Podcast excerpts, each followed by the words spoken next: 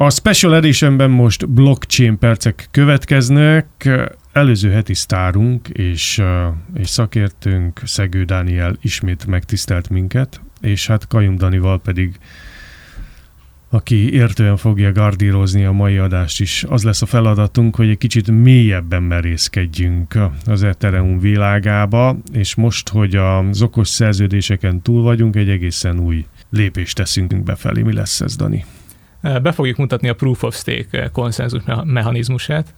Egyébként ez a konszenzus mechanizmus az a módszer, ami alapján validálják, ellenőrzik az információkat a blokklánc következő blokkján, ami alapján úgymond felrögzítik. És a bitcoin alapján bemutattuk a a bitcoin alapján bemutattuk a bányászatot, a bitcoin bányászatot. Ez egy proof of work nevű mechanizmus volt. Azonban van egy másik, a proof of stake, és ez majd az Ethereum 2.0-ba fog érkezni 2022-ben, és orvosolni fog egy nagy problémát, amit sokan kritizálnak, ez pedig a magas energiafogyasztás. Innen át is adnám a szót egyébként Dánielnek, hogy bemutassa részletesebben a Proof of Stake-en. Igen, itt ez nagyon fontos, mert hogy most egy pár évtizedig szerintem át fogunk esni a, a lónak arra az oldalára, hogy mindent úgy fogunk megközelíteni, hogy mennyi energia kibocsátással jár, vagy mennyi energia felhasználással, és hogy milyen a karbon lábnyoma egy ilyennek, és ami nem megfelelő, az nem lesz politikailag korrekt, hiába legyen még az mondjuk egy szubkultúra is. Hát nagyon szép napot kívánok neked újra, köszönöm, hogy itt vagy. Üdvözlök mindenkit. Lehet, hogy egy gyors bevezetéssel kezdeném, hogy, hogy miért is van szükség ezekre a proof of work, proof of stake és, és hasonló jellegű dolgokra. Itt alapvetően arról van szó, hogy amit a blockchain csinál, van egy tranzakciónk, amit bedobunk egy peer-to-peer hálózatba. A peer-to-peer hálózat az egy csomó ilyen szerver, ami, ami egymástól független egymással működik.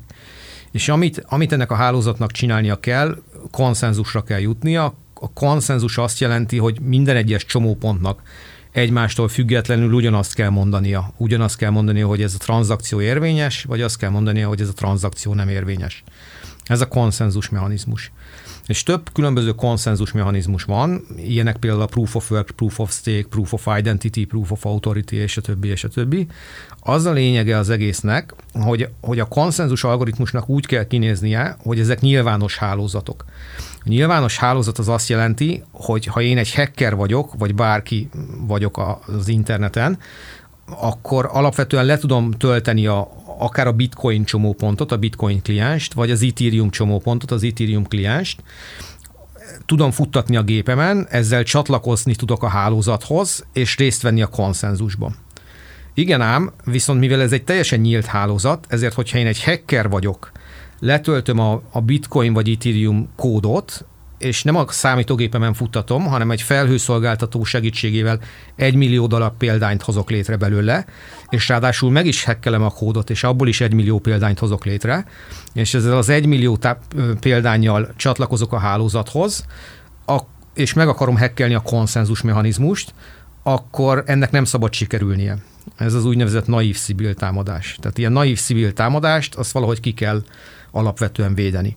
És úgy, úgy védik ki ezek az algoritmusok ezt a naív szibil támadást, ezt a hacker támadást, hogy maga konszenzus az nem attól függ, hogy hány darab csomópont fut a hálózatba, hogy egy hacker hány darab csomóponttal próbálja meghekkelni a hálózatot, hanem valamilyen másik erőforrástól. És akkor az a kérdés, hogy mi ez a másik erőforrás. És a másik erőforrás az proof of workben számítási kapacitás. Tehát én nem tudom meghekelni a hálózatot attól, hogy, hogy egy millió darab csomóponton van, mert a konszenzus nem attól függ, hogy hány darab csomóponton van, hanem attól, hogy mekkora számítási kapacitásom van.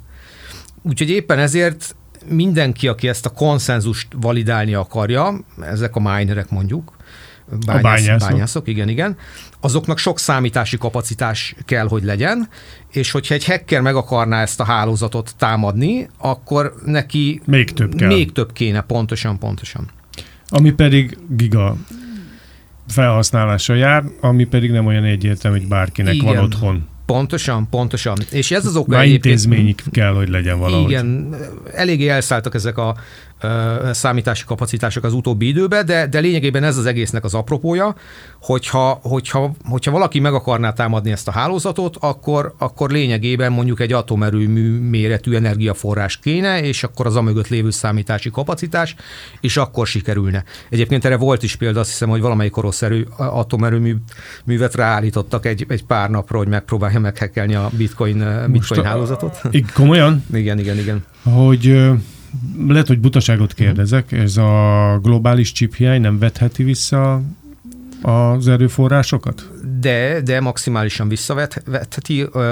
Ugye az a lényeg, hogy, hogy mivel... Mert ezek nem akármilyen csippel készült ezek, ketyerék ezek most már dedikális, dedikált hardverek, általában ézikek, ez az Application Specific Integrated Circuit, tehát csak a bitcoin bányászásra gyártják őket.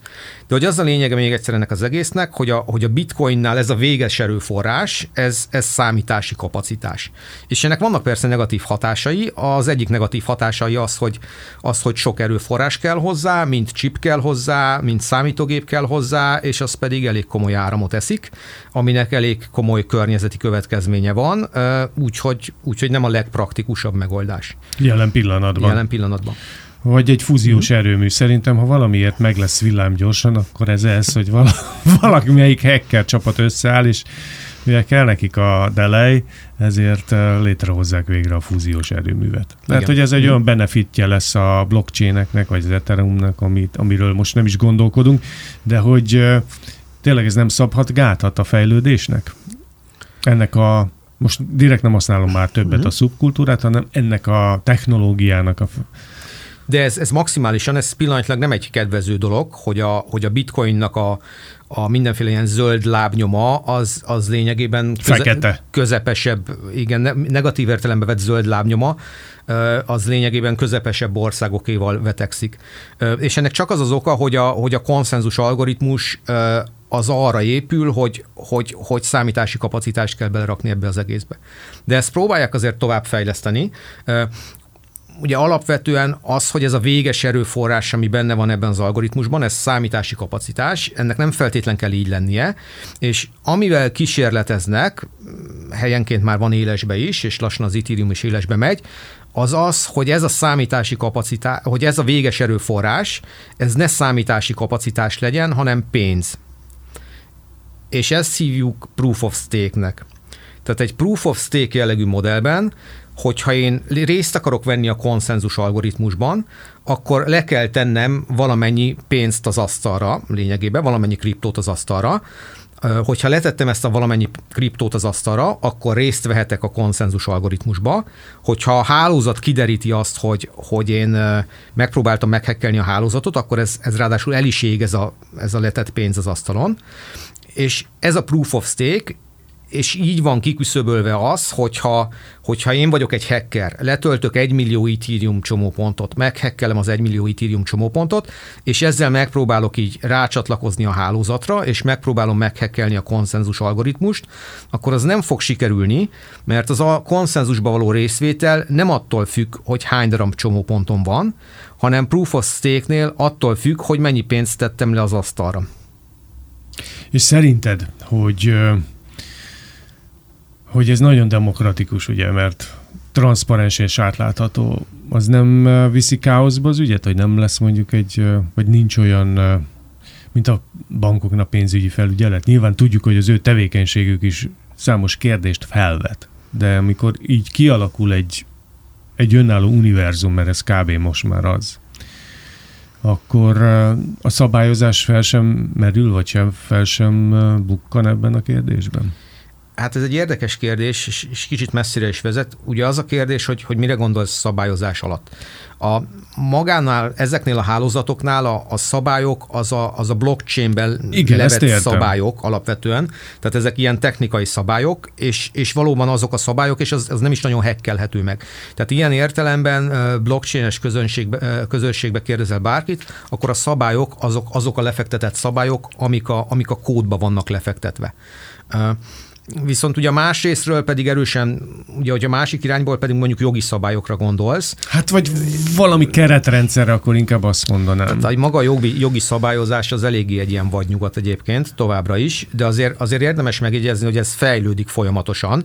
Tehát még amíg, amíg egy pár évvel ezelőtt ugye az volt a mondás, hogy minden, ami kriptó, az, az rossz, ugye ahhoz képest kijött lényegében EU-s szabályozás is az egész, egész kriptóra, és lényegében a, hát a stabil kriptovalutákon kívül mindenre azt mondták, hogy mehet. Tehát nem az van, hogy ez, ez valami, valami nagyon vad dolog. Ugye az a baj, hogy maga a blockchain koncepció az nehezen tehető bele egy, egy, egy, egy valamilyen nemzetnek a jogrendszerébe. Egész egyszerűen azért, mert nem ez, megy, egy, ez egy globális történet. Igen. Jogászokkal beszélgettem, és azt mondták, hogy olyan, mint a levegő például, hogy ugye a levegőt se tudod nagyon beletedni egy országnak a jogrendszerébe, mert ott van mindenhol a világon, hogyha valaki szennyezi, azzal is nehéz mit csinálni igazából. Ugyanígy valami hasonló hasonló koncepció lehet a, valószínűleg a blockchain is, de én nem vagyok jogász, azért, azért megjegyzem.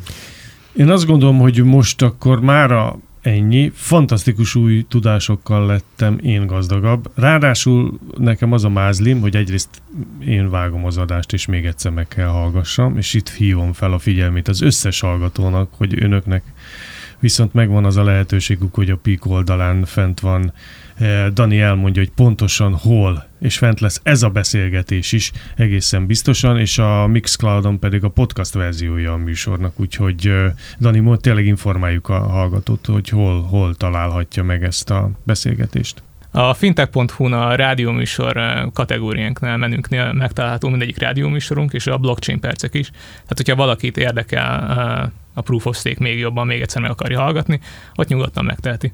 Szegő Dánielnek köszönöm szépen, hogy itt volt. Egy óriási a maga nemébe, ez egészen biztos. Dani, jövő héten folytatjuk. Úgyhogy ez volt már a blockchain percek, és a Special Edition pedig hamarosan újabb lendületet fog kapni.